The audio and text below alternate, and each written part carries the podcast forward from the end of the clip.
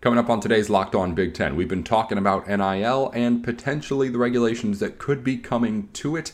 Now we've got a couple of conference commissioners trying to start that wheel rolling. We'll talk about it and talk about all the things that were said by the Big 12 and the Pac 12 in this latest report here on Locked On Big Ten.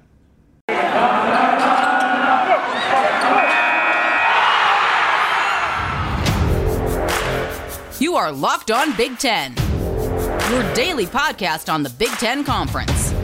Part of the Locked On Podcast Network. Your team every day.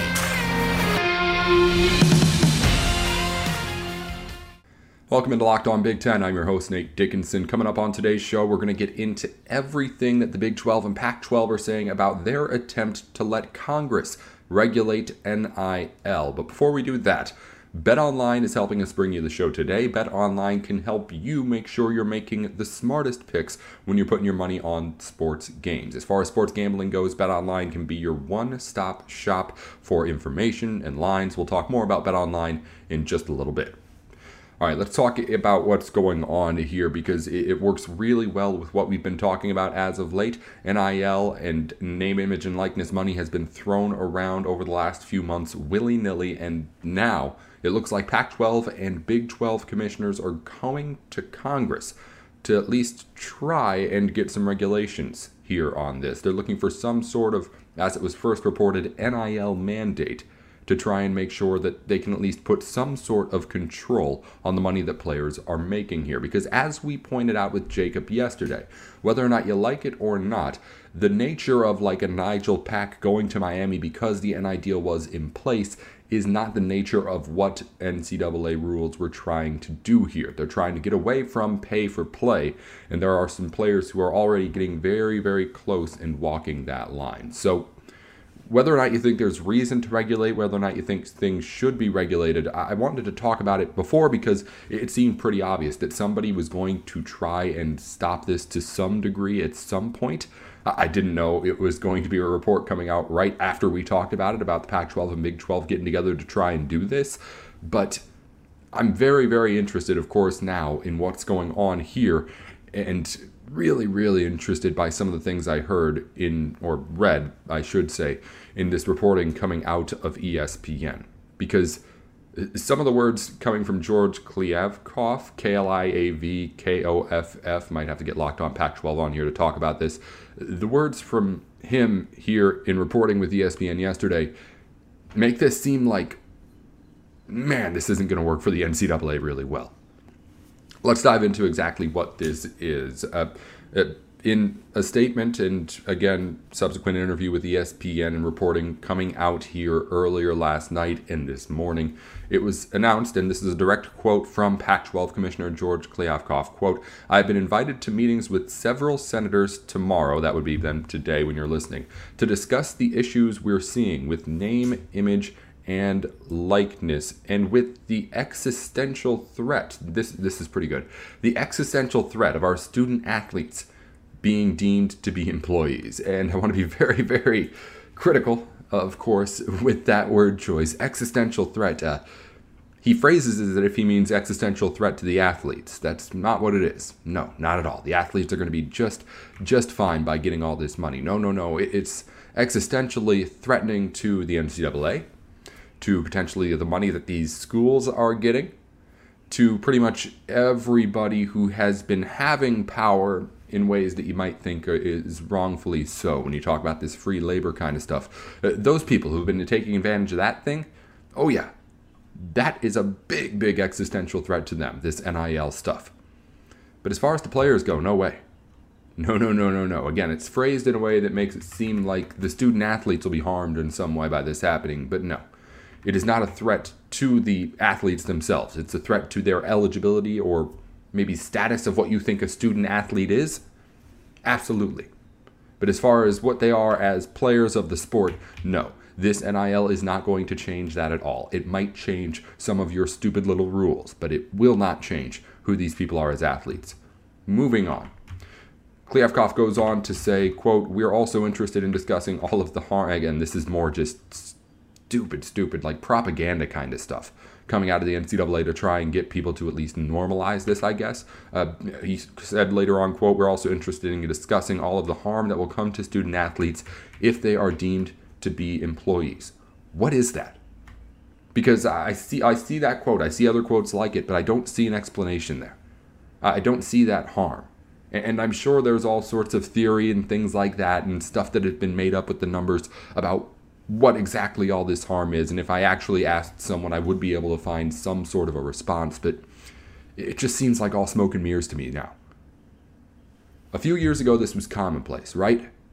And maybe that's why it looks so stupid now on the NCAA side because it's changed so quickly. But just a few years ago, this was the argument, yeah? These are student athletes, these are amateurs. If you give them money, you are ruining the culture of amateur competition. That seems so, so foolish now. Now that these players are getting money that, again, a lot of people argued they deserved all along, and it's, again, not really even affecting the school's athletic budgets.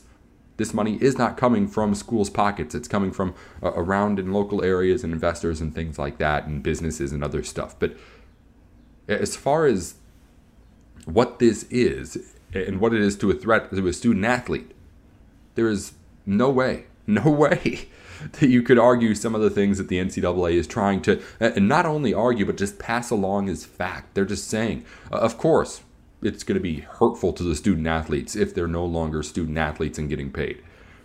You have to remember, this is a group that the Supreme Court shut down in a 9 0 decision not too long ago. All justices agree that what they were doing to college athletes was wrong. Do you know how insane that is? To get all nine justices to agree on something nowadays, nonetheless, uh, something against someone so powerful and with so many, many influencing factors as the NCAA? This is not going to go well. I feel like the NCAA knows this isn't going to go well. I feel like the Pac 12 and Big 12, in doing this, know it isn't going to go well. But I do feel like they're just trying to get a foot in the door here. They see the ballooning, they see it getting out of hand already, or at least out of hand according to what they believe.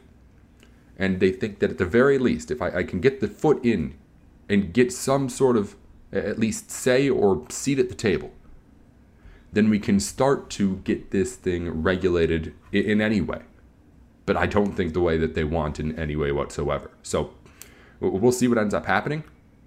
And I'm really, really interested to see what exactly goes on with these conferences in particular, because as we said yesterday, I think it's kind of smart that the Big Ten has been keeping its name under the radar in this NIL stuff. We haven't seen a lot of the headlines about a Nigel Pack coming to a Big Ten school for a car and a bunch of money. We still think it's happening, but I think it's smart to not be one of those schools being flashy about it right now. Also, really smart to not be one of the conferences that are going to conference uh, Congress at the moment too. Conference Congress. It, it definitely looks good to let those two conferences be the bad guys here. If you are looking and seeing what exactly all this is as it happens. So, a weird, weird situation. We'll see if Congress does anything about it. I don't know based on what they've done before here and most recently, I would imagine nothing. But I've been surprised before. The worst part of all of this is that the NCAA could be very helpful here, could save itself, quite honestly, if it just wanted to play along a little bit, but uh, that's not really in the interest of what this organization or these conferences are trying to do. I'm going to talk about more there here in just a second. But first, BetOnline is your place to go for all of your sports gambling needs, whether it be to get information on your bets, actually placing those bets, and getting all of the different varieties of bets that you could ever imagine. BetOnline has the answer for you. It's anything that you could possibly want to make sure that it's a one stop shop and you're not searching all over the place to try and get all the information. BetOnline is where the game starts. Head on over there right now and try it out. All right, let's get into what we want to talk about here about the future and what this means for the future of NCAA sports and all that. Again, we knew that there was going to be some sort of at least attempt to regulate this. And if this one doesn't work, there will be another one. We know that until whatever it is that we decide is the new normal. But at least at the moment, the conferences and the NCAA and maybe the schools at some point are fighting this at least a little bit. Because, again, the nature of NIL was not to be pay for play. Allowing players to get millions of dollars as they played sports is, of course, something that's valued and good and it was welcomed by, of course, everyone on our side of things, maybe not so much on the NCAA side, but the object of it was never to actually have someone going to a school to play because of the money that was there. It, it, was supposed to be you get to a school and then you have opportunities to make money, but of course that's sellable on the recruiting trail, and NCAA and now these two conferences aren't happy about it. In the abstract, though, I feel like the NCAA has a chance to save itself here if it would just give a little bit. But it's not really, really willing to do that. If the NCAA were to come up and say, hey, this is awesome that players are getting money now, we understand the benefits here and we want to help along a little bit while also keeping things organized. Let us come in and put in place the ground rules for not just NIL, but for pay for play and for all of that in a way that makes it so everyone's getting theirs. But at the same time, we can try and figure out a way to make it the most fair for all the schools, top to bottom. That's something I believe schools and conferences would be genuinely interested in. And it's something I think if the NCAA did, it would be able to do in a way that would allow it to keep power. Because let's face it, right now the NCAA is facing a threat on its life. There is an existential crisis here, but as I mentioned, it is not toward the athletes in these programs or the programs themselves, even. They're spending the money. The person and organization being threatened is the NCAA. Because if they don't figure out how to get this at least somewhat under their control, the money's going somewhere else. It's already gone somewhere else. And the NCAA is seeing its grip on what it has here slipping, slipping away. If the NCAA were to come in and say, hey, let us work with you, let us find these guidelines, let us work with all the conferences to do this, right now it's really the only organization that has that kind of power to get all of those conferences together to at least try something along those lines. If it got it done, in my opinion, the NCAA is the ruling power again. And right now that's going away. It's still there now. But I mean, could you really argue that five, ten years from now, with the way that this money's blowing up, if they don't do something, is the NCAA really going to matter that much anymore? Again, organizationally, it'll still be there. But if it really wanted to help itself out, if it really, really wanted to be useful, to be quite honest, it could help these athletes and these schools try and figure out how to do NIL the most fair and competitive way instead of just doing what it's always done. And to be quite honest, to give them credit, doing what's worked up until just a couple of years ago, without question. They just push back on everything. Brick wall of defense, you are not getting a single inch because we know if we give it to you, you're going to take a mile. It's already been done with this NIL stuff, and now the NCAA is just locking it up even, even tighter. They see and feel the power slipping away, and they want to hold on as tight as possible. I don't think that's the best strategy here because the money is not in your favor. If you get it back on your side, that's when you got a chance, NCAA. And again, it's not the NCAA even doing this, it's the Pac 12 and the Big 12 at the moment. But that would be my pitch. If I was someone taking in, I would say, hey, we lost one. We lost around here. But if you want to stay in the fight, let's work back and at least try to get back at the table right now. Because at the moment, these conversations are being had without consultation. Mark Emmert's retiring next year. Aside from that, you have not heard any news out of him since this happened. Maybe opinions, maybe things that he said, but as far as actual action, nothing. I think the NCAA is very aware of that and will be trying to change it soon. Back in on Locked On Big Ten, wrapping things up. Before we let you go here today, of course, some news on things you may have missed across the conference yesterday. We've got all sorts of Big Ten athletes of the week, and it starts with our boat of the week.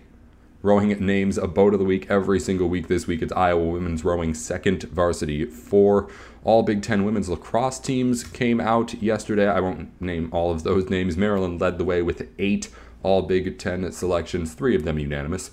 Uh, all are all Big Ten players of the week in track and field. Recoy Brathwaite of Indiana, track athlete of the week. Kostas Zaltos, Field Athlete of the Week on the men's side for Minnesota. Ohio State Jamie Robinson is the Track Athlete of the Week on the women's end. And Adrien Dumont de Chassart of Illinois was named Men's Golfer of the Year. Of his 11 tournaments, seven he finished in the top five and finished second at the Big Ten Championships. And finally, Ryan Ramsey of Maryland was Big Ten Pitcher of the Week, and with some historic context too. He had a perfect game against Northwestern, just the 20th nine inning perfect game in NCAA baseball history. Congratulations, of course, to him. We'll be back tomorrow to talk more here on Locked On Big Ten on everything going on throughout the day in Big Ten sports. Until then, I'm Nate Dickinson. Thanks for tuning in here to Locked On Big Ten. And once you're done here, tune in to your schools, local Big Ten podcast. We got one for schools throughout the conference. Go ahead and search it and check it out. I'd be willing to bet we have one and an expert on your team every day.